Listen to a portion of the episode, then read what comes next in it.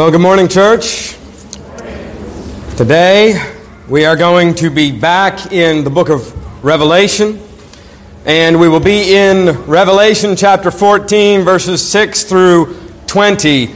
But, uh, well, where it's been a few months, about two months since we've been in this book, I, I just want to briefly bring us back up to speed. So we'll, we'll start with a, a summary, and then we'll, and then we'll get into verses 6 through 20. But before we begin, let's pray.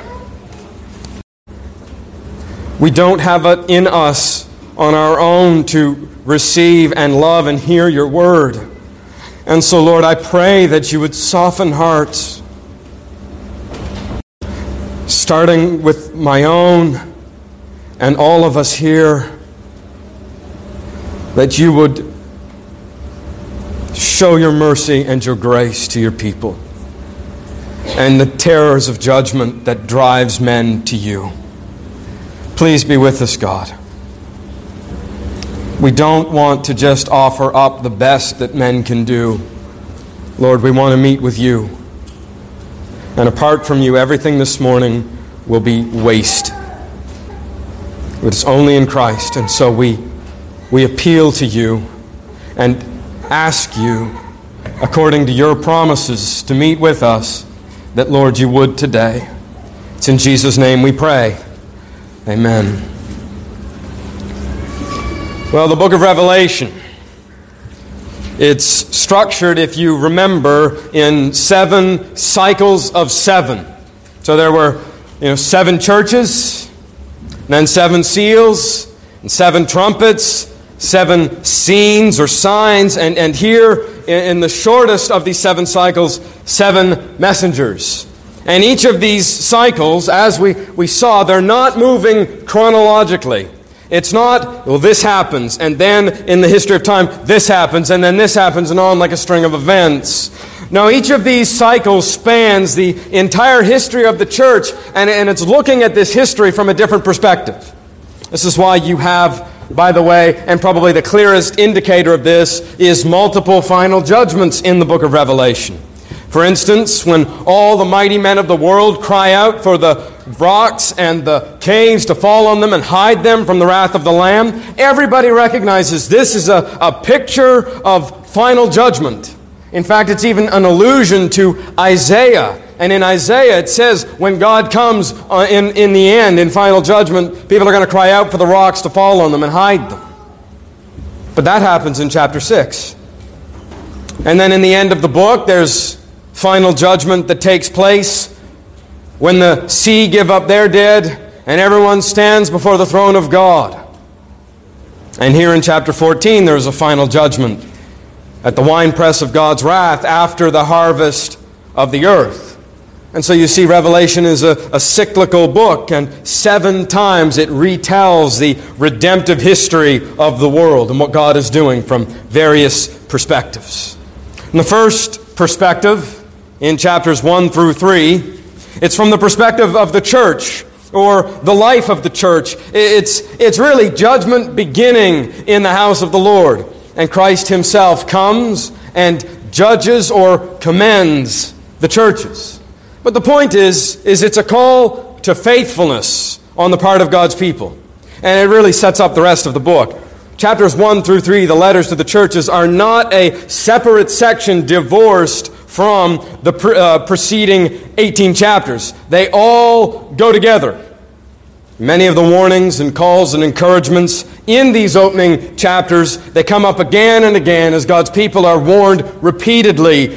Don't give in to the world. Don't give in to false worship. Don't break under the pressure of demonic religion or demonic government or demonic systems. Don't compromise on Christ or on His Word for the sake of ease or economic gain or freedom from oppression in the world.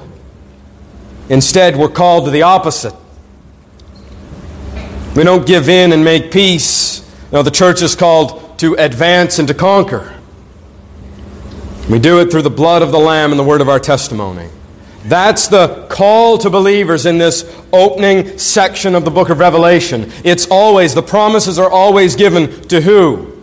To those who overcome, who triumph. And there are incredible blessings and promises if you do. And so God prepares His church for the difficulties she will encounter by warning her, encouraging her, and even purging her. Chapters 4 through 7 are the second cycle. And this time it's from the perspective of the suffering church. The church is suffering in the world. And it begins, of course, in chapters 4 and 5, the, the glorious depiction of Christ coming to the throne, the assurance that he is king over all. He's, he's the worthy one. And if you remember the drama playing out, all, the, all of heaven is gathered together, the elders, the people, and John says uh, he weeps because no one is found worthy to enter the scroll, uh, open the scroll that is in the hand of God. An angel comes and tells John, Weep no more. For behold, the lion of the tribe of Judah has arrived. And then when he looks, he sees the slain lamb. And when the lamb arrives in the heavenly temple, he walks up to the throne, takes the seal out of the hands of his father, and sits down at the right hand of majesty on high. He sits down in his rightful place upon the throne of the universe. He's worthy to open the scroll and to carry out the decrees, the will of his Father in the world. And as he does, he is like a commander leading an army on campaign. And there are battles to be fought and losses to be had. And the aim of this cycle is to remind the church that as we are faithful in this world, we will suffer. But as we suffer, it is according to the wise and loving will of our Messiah. The Lord Christ is sovereign over it all, and in His wisdom, He has decreed that it is through many trials and tribulations that the kingdom will advance and we will be saved. And we suffer for the sake of Christ. We suffer physical persecution, economic trials. We suffer all the normal pains of living in a fallen world. When this time of constant sorrow draws to a close, our suffering will come to an end forever. And those who made God's people suffer, the, their torment begins in earnest. The mighty ones, the generals, the rulers, the leaders of this world, they cry out when God appears, Who can stand? Right? Who can stand? That's the cry when the Lamb comes because they're looking around and they're seeing the mightiest of them laid low. But an answer comes. And before the throne of God, you see a great multitude standing in his presence. People from every tribe and tongue and nation, all of those who have been washed in the blood of the Lamb, they will stand. In chapters 8 through 11, it's no longer the suffering of the church in the world, but now it's from the perspective of those who dwell upon the earth. And this is, this is important because, as you probably know, because you've heard me say it before, those who dwell upon the earth does not mean everyone who is alive on planet earth. Now, it means those who are worldly, those who are ungodly or against God. They belong to the world, the world is their home. Believers, like Christ, are not of this world, but are always pictured or described as being in heaven. Well, those who dwell on the earth, they're those who are worldly or of the world. And chapters 8 through 11 shows how those who are of the world suffer in the world. Begins with physical suffering and quickly escalates to spiritual suffering. But, but the one thing you see immediately is that those who are not Christians actually suffer more in this world than those who are. You think about it, they have no hope when trials come trials come upon them, what do they say? They cannot say, This is from the hand of an all loving, all wise Heavenly Father. So I don't know why this is happening. It probably has no purpose whatsoever except to remind them that they're fallen. But no comfort.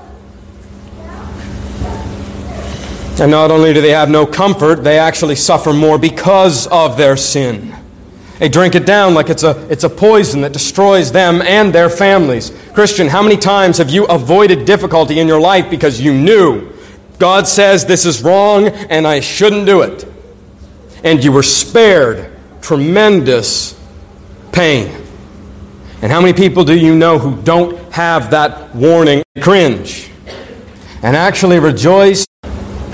In the end, they lose it all. Everything they hope for, everything they put their trust in, all of it alike is condemned, along with them, as the kingdom of the world becomes the kingdom of our Lord and of his Christ, and he shall reign forever and ever. The worst possible outcome for a fallen, rebellious people is that their kingdom and everything they built up is taken away from them and given to Christ and his people. We learn in this woe that God is able at the same time, through the same event, to both bless his people and restrain, rebuke, or punish those who oppose him. Chapters 12 through 14, 6, the second cycle from the spiritual perspective. And I mean by that from the perspective of the spiritual beings, the angels and the demons, archangels and the devil. And it's a, a cosmic battle of constant defeat for Satan. He fails at every instance. You notice that when you're, when you're going through those chapters? He fails to prevent the church from coming into existence. He fails to prevent the Messiah from coming from the church. He is defeated by Michael and cast down, symbolizing his inability now, because of Christ, to accuse the saints any longer. I mean, if you were to ask, what does the death, burial, and resurrection of Christ look like from the perspective of the devil? It looks like a great, tremendous battle spanning the heavens, and he lost. He's disarmed. He cannot accuse any longer. He can do no eternal harm to the saints. So does he yield? No. It says he goes to make war on them because he is furious and knows his time is short. And how does he, how does he carry out this warfare? He forms a, a kind of unholy trinity, doesn't he? Himself, the dragon, the beast from the land, described in characteristics to Christ. He's mortally wounded, yet comes back. The false prophet, a beast from the sea. And you see, he's aping Christ. He's aping God. He's aping the Holy Spirit in a false, anti God, anti Christ religious system. And all of those whose names are not written in the Lamb's book of life fall for it and they worship at his unholy altar. But, but it's not a, a religion that he creates. You're not going to go down to the street and never find the Church of the Beast. No, it's any idea or religion or philosophy or government or institution or ism, anything that exalts itself against the Lord and against his church. Any movement that does this and is that, that does this is animated and empowered and controlled by the evil one. And he doesn't care. He doesn't care uh, what the people in it think of him or if they even acknowledge him. All that matters is that they make life hard for the church, and in the end, they are condemned. And so, just as the church, by the power of God, carries out the mission of God in the world, so the world, by the influence of the evil one, carries out his mission of warring against the church and sending as many souls as possible to hell. He oppresses the church through buying and selling, through doctrinal confusion, through governments captive to him, and he uses people as his agents, often without them ever knowing, and in the end rewards their faithfulness with death. He is a wicked and a cruel master to these people. Well, the cycle ends with his demise. Not at the hands of the angels, but when the Lord returns with his holy ones. They're pure, they are redeemed, they're singing, and they are his. And the last thing the devil sees before he is cast down finally is the failure of his fury and the upsetting of his kingdom forever. That's where we've been. And now we can turn to the shortest cycle in the book of Revelation, chapter 14, 6 through 12. The suffering of the wicked in the world to come. Revelation 14, 6 through 12. Then I saw another angel flying directly overhead with an eternal gospel to proclaim to those who dwell upon the earth, to every nation and tribe and language and people. And he said with a loud voice, Fear God and give him glory, because the hour of his judgment has come, and worship him who has made heaven and earth, the sea, and the springs of water. Another angel, a second following, saying, Fallen Fallen is Babylon the Great, she who made all nations drink the wine of her passion and of her sexual immorality.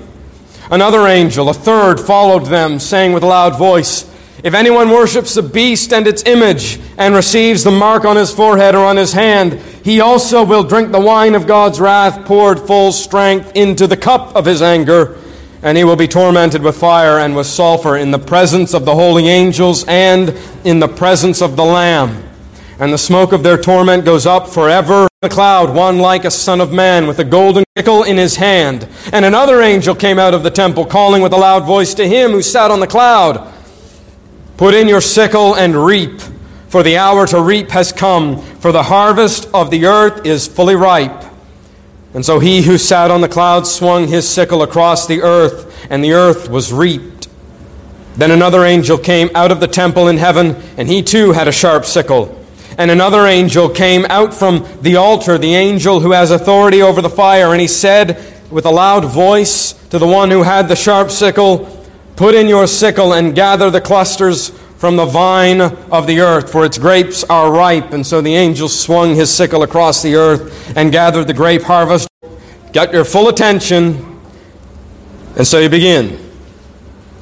Let me tell you the eternal gospel Fear God because He is going to judge you. For most of us, when we think of gospel preaching, the idea of judgment makes us a little bit uncomfortable. And yet, here in this passage, not only is judgment front and center, eh, the angel begins with it. It's the starting point. Right? When he opens his mouth to deliver the message, it's this Fear God and give Him glory because the hour of His judgment has come. It's strange to our ears. And we, we don't think of judgment as good news. We think of judgment as bad news. But it's not. I mean, is it bad news if someone tells you, stop poking that bear or you're going to get mauled? All right, or if someone they're, they're trying to get somewhere, a certain place, unfamiliar with the area and they're lost and they pull over, is it a bad thing if you tell them you're going the wrong way and you need to turn around or you're going to be lost for good? Might be hard to hear, but it's a good word. Or if a person's breaking the law and you tell them stop it before you get arrested, is that a good thing? And if people have transgressed against God and are under his judgment, isn't it right to tell them? Shouldn't they want to know so that if there is any possible way of escape, they can take it? This is a good thing. Now, now I'm talking of judgment, the announcing of judgment, but the judgment itself is good too, and we'll get to that next week. But we don't think of announcing judgment as often thing that I enjoy ever possibly be worthy of condemnation. I don't even think it's that bad. They may even go on the attack to defend it. Who are you to tell me I can't love who I love? Who are you to tell me it's wrong to pay my taxes just a little bit? Who are you to tell me I shouldn't say that joke or dress the way I dress or watch what I watch or say what I say or think what I think? Who are you to tell me my thinking needs to change? Whatever the list, as long as there are sins in the world, there'll be a, the list continuing. And even the residual sins still in redeemed believers can make the idea of judgment an unsavory subject.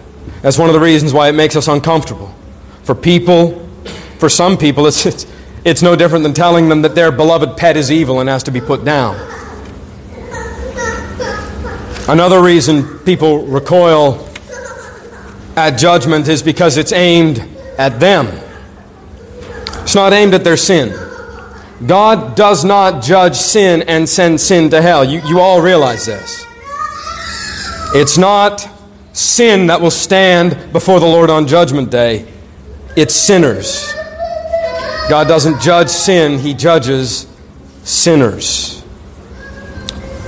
And for people who think well of themselves, who idolize self, the hell, I knew them, they're good people. And if I ever have to stand before God and he sends me to hell, the last thing I'll tell him is, fine place for you to send me.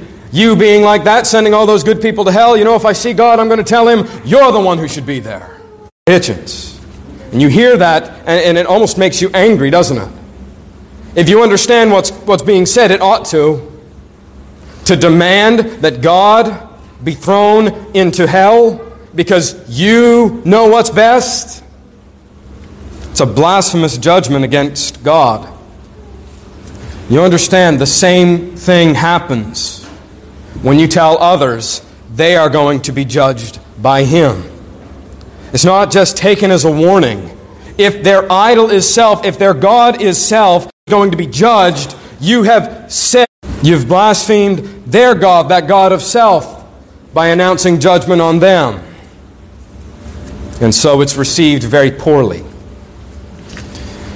But the third reason people do not receive judgment as good news is because when they hear it,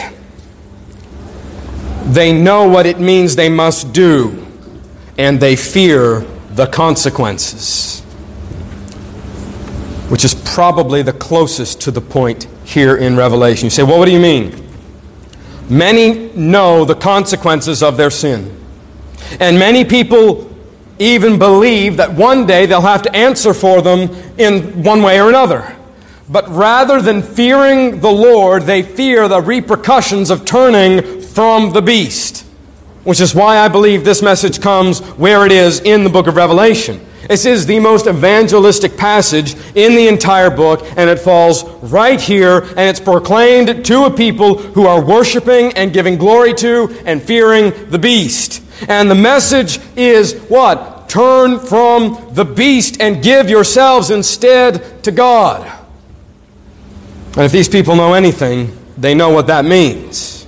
They know what it would mean to depart from the God of this age. They know the loss that it would incur. They know the reviling it would bring. They may have been a reviler themselves.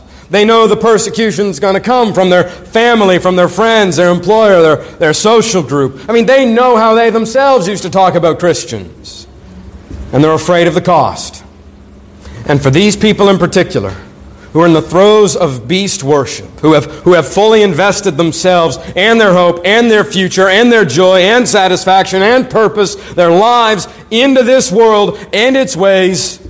They hear the gospel and, and all of that now seems like it's on shaky ground, but they're fearful of retaliation from the world or the loss following Christ will incur. For this group, above all, judgment is good news. Puts everything in its proper perspective. It's like in Matthew 10. People are afraid. Jesus puts it into its perspective. He says, Don't fear man who can kill you but fear God who can kill you and your soul in hell forever. And the, the gospel question here, given to those who dwell upon the earth, the worldly, the enemies of God, the worshippers in this worldly system, it's who are you going to serve? Right? What kingdom are you going to be a part of? A kingdom of the beast, which is easy now, kind of, but destined for destruction or the kingdom of God, which is hard now but destined for eternal glory. This message is for men and women all over the world. The scope is not limited. The angel gives this message to all without distinction, so that when judgment comes, no one will be able to say, Well, I didn't know.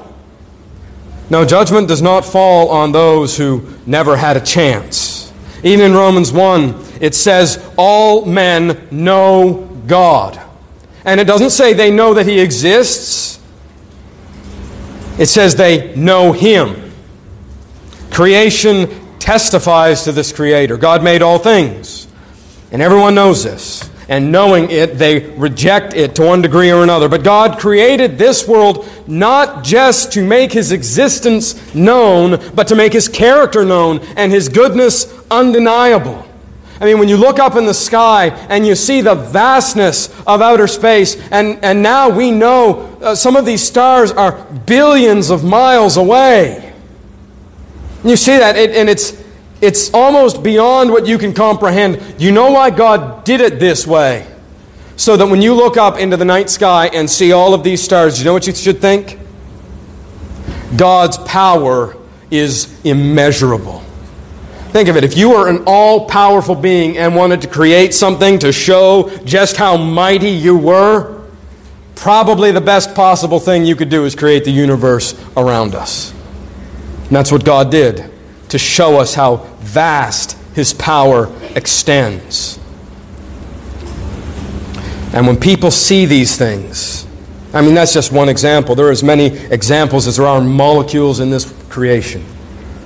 When people see that and, and encounter God in creation, not in a pantheistic way, but when you see what He has done, it ought to have the effect of causing them to seek Him. That's the intended effect. See God in creation, I have to seek Him. They ought to give Him glory. They ought to thank Him for their lives and for their breaths and for every joy they've ever known. The angels remind the people of this. God made the rivers and the seas and the earths, all things good and wonderful, so worship Him. And so the message is universal in scope. But I imagine it resonates with one group in particular. As the devil seems to get a stronger and stronger grip on society, and the love of most grows cold, society seems to be losing its collective mind. There are people out there who do not know Christ. At the same time, though, they recognize something is terribly wrong. Right? They have an inkling of right and wrong. Their consciences haven't been seared completely. They have some grasp of reality. They may even have an affinity for the church and say that's a valuable institution, but do not have Christ. And this is a call to them. Are you going to turn from the beast and give glory to God? Are you going to fear God or fear what this world can do to you? Are you going to fear man who can stop you from buying and selling? Or are you going to fear God who owns all things, including your soul that he holds in his hand? And it's as though God looks right at you this morning and says, You know the way, you know righteousness, you know the gospel, you know judgment is coming soon. The signs are obvious. Fear God then and worship Him. Worship the one who owns all things and created them and made them for his glory. And then the objection. But what about the beast?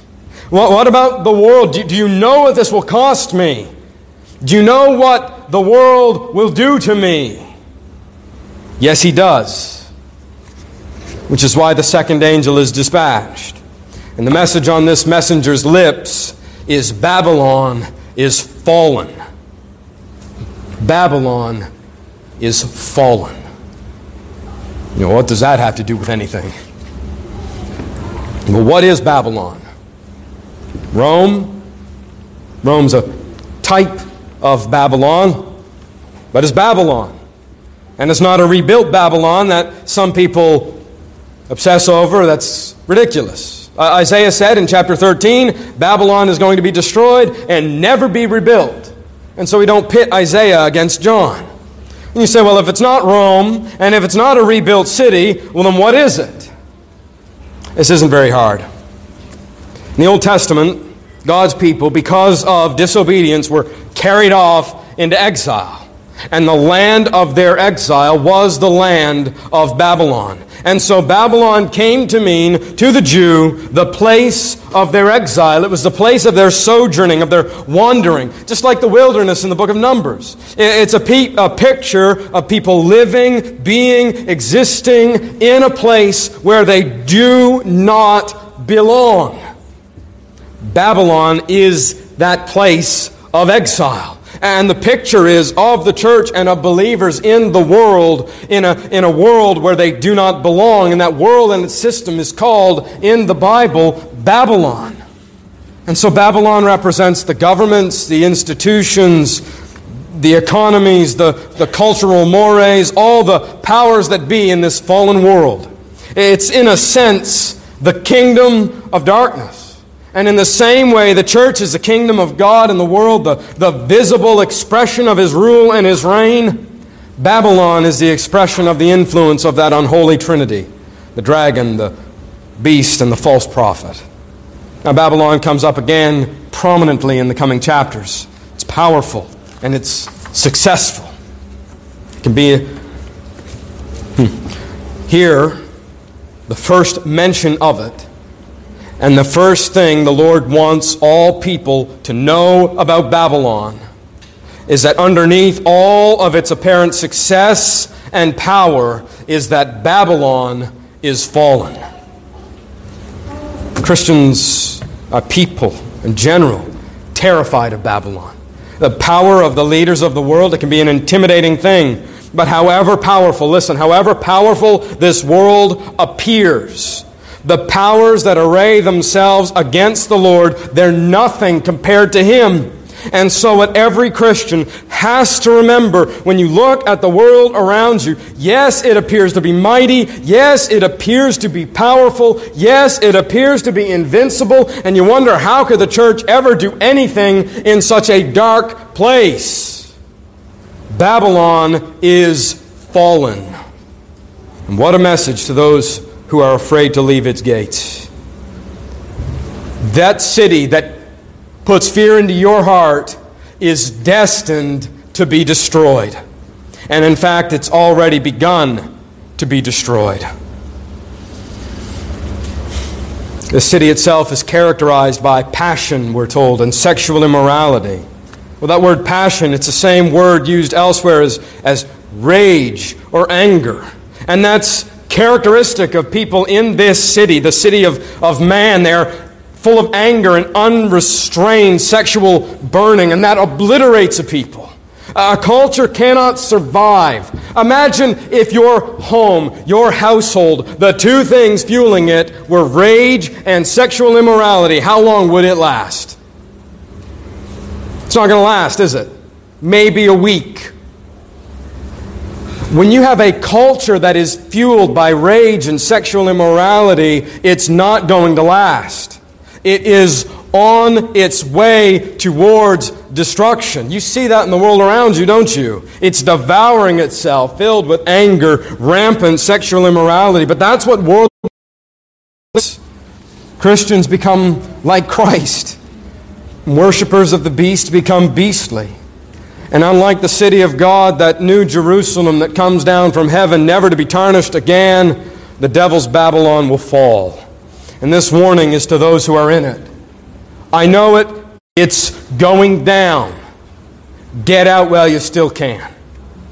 I mean, fault lines are appearing everywhere and it's starting to crumble. And if that's where you live, the time has arrived to come out and be saved. Verse 9, third message. We'll have to come back to it in more detail next week, but it brings the two of these together.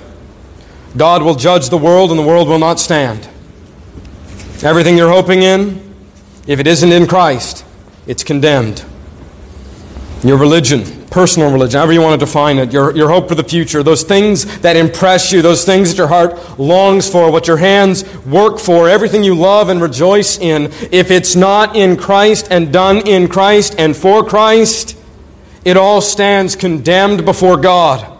It's a vain hope that can't deliver you. That's all you have if you don't have Him. It's not going to last. And so fear God who can give you an inheritance that will never pass away. And this third message, yes, it's a, a warning, but also a pleading on God's part. If you continue to worship the world and its ways, you will suffer tremendously forever. That's, that's the point. If you go on worshiping the beast and you love the world as opposed to God and godliness, there will be a price to pay. One of the verses that's just become so real in recent years is count the cost, right? I don't know how many people I talk to, and, and they're realizing more and more there is a cost to following Jesus. Most of us are paying it in one way or another to varying degrees. Following Jesus, it's not an easy road. It's narrow and it's hard. Or lose your life now and keep it forever. that's the message of these three angels.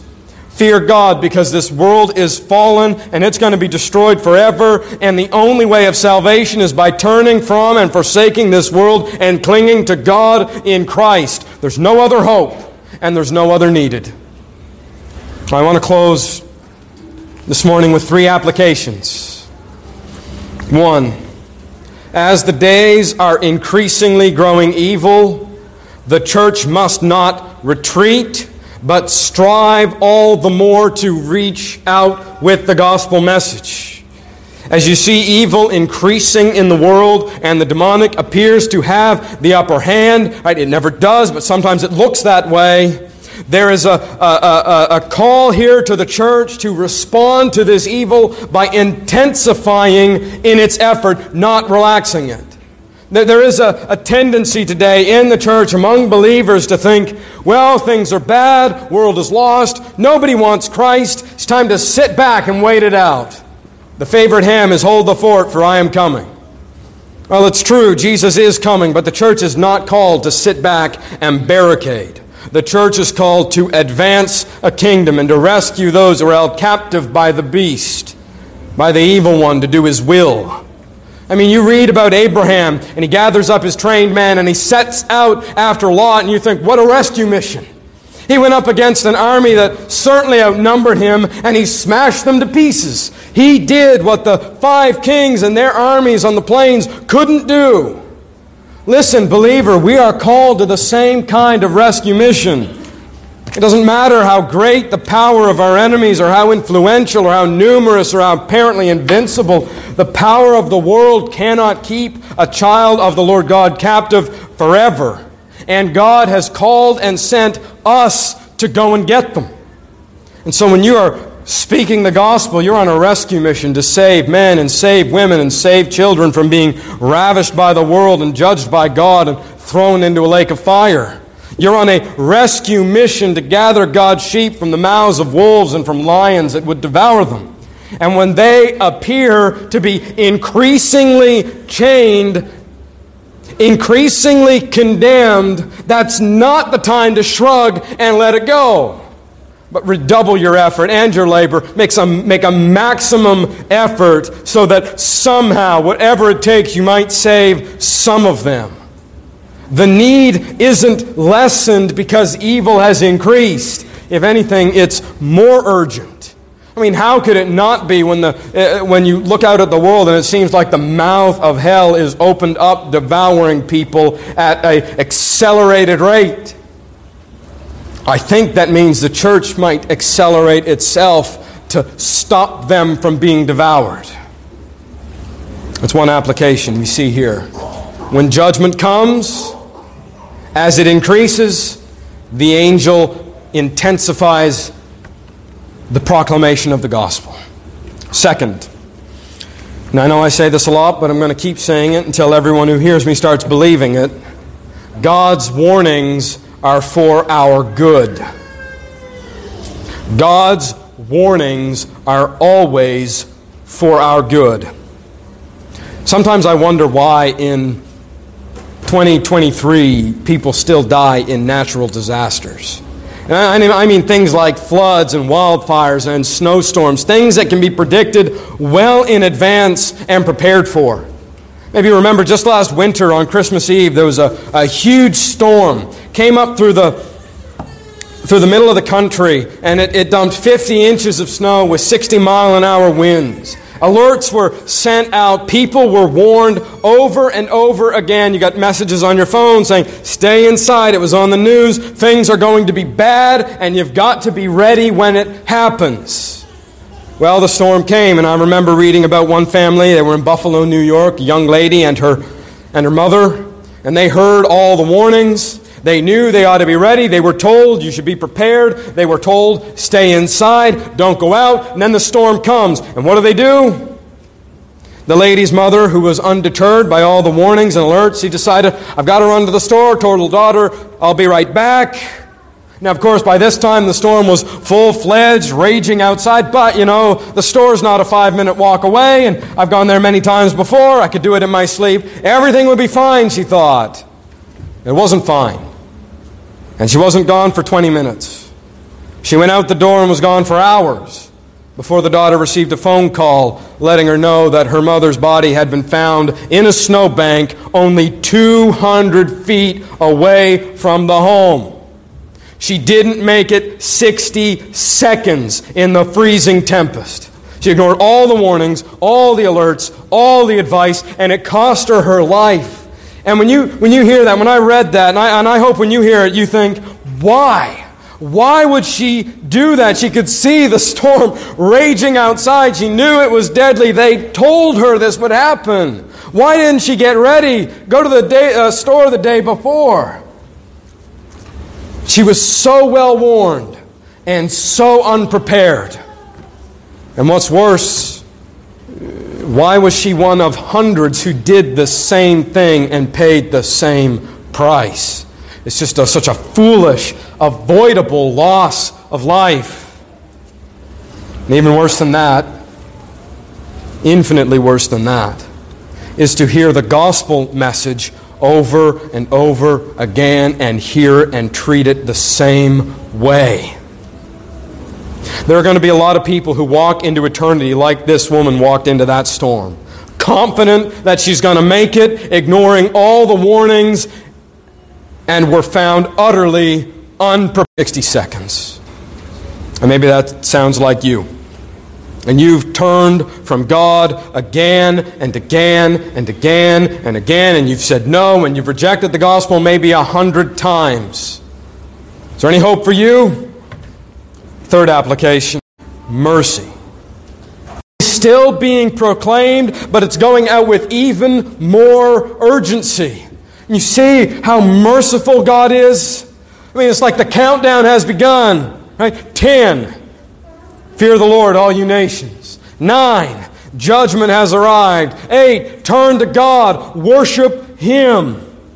You're about to be destroyed, but I'm giving you one last chance. Five, Lay down your arms. You've no hope in this battle. When it comes, you will lose. It's not going to go the way that you expect. So don't fight it. Two, God is merciful. God will forgive you. One, hurry quickly. And then the time passes and the end arrives. But you see the mercy of God here. He isn't even saying, lay down your arms and I'll give you a quick death instead of a slow one. It's not that kind of mercy. It's throw down your weapons because this is the final opportunity from you to go, to go from being God's enemy to being his friend. This is the last chance you have from being a criminal condemned and becoming a, love, a beloved son. It's like Noah in the ark. You remember Noah in the ark? Noah warned the people. He was a preacher of righteousness, did it year in, year out for 120 years. Judgment is coming. But if you, by faith, enter into this ark, you will be saved. And the door was open until the very day the rain began to fall. God then reached down and closed it. God's holding open the door until the very last second. So long as faith is possible, you may come. But when God appears and judgment begins, salvation no longer is possible. Why? Because you're saved by faith. And when God appears undeniably, and for when those who trust in Him, their faith becomes their sight, in that moment when all of the warnings come visibly true, faith which is what? Hope in what you cannot see, it becomes an impossibility. There comes a time when the door will close. But until it does, it is most assuredly and graciously held open. I don't know if anyone's thinking thinking this, but don't presume on God's grace. Don't hear me say this and think, well, okay, I'll just wait until the end. Now, you don't know when that end will come. I mean, you might not make it through the night. So don't play such a silly game with your soul. God has extended mercy. He has called you to come, even on the eve of judgment. Come and be saved, spared from the destruction that will overtake the world. That's God's message to a sinful, worldly, beast enraptured people. Leave it behind. It's fallen. It's going to be destroyed. Don't fear it. Don't fear man who can stop you from buying and selling or fire you from your job. Fear God and give Him glory. You do that by turning from the world and coming to Him. So, would you come to Him this morning? Go to Christ to be saved. Well, let's pray. Lord, I pray that this morning was an encouragement to your people. Lord, seeing your mercy extended reminds us just how merciful you are. You will forgive to the uttermost those who come to you through Christ. And no sin is greater than your ability to forgive it. Oh, Lord, I pray for those who do not know you or may presume or are fearful of the world or are hard hearted. Lord, overcome their resistance. Show them the beauty of Christ and draw them to yourself. Let them heed the message, your message, to fear you and give you glory because judgment is coming. And Lord, you are merciful, but you are also just. And you will not allow sins to go unpunished. There is a judgment. There is a certain judgment that will come. And I pray, Lord, that we will all be ready when it does. It's in your name we pray. Amen.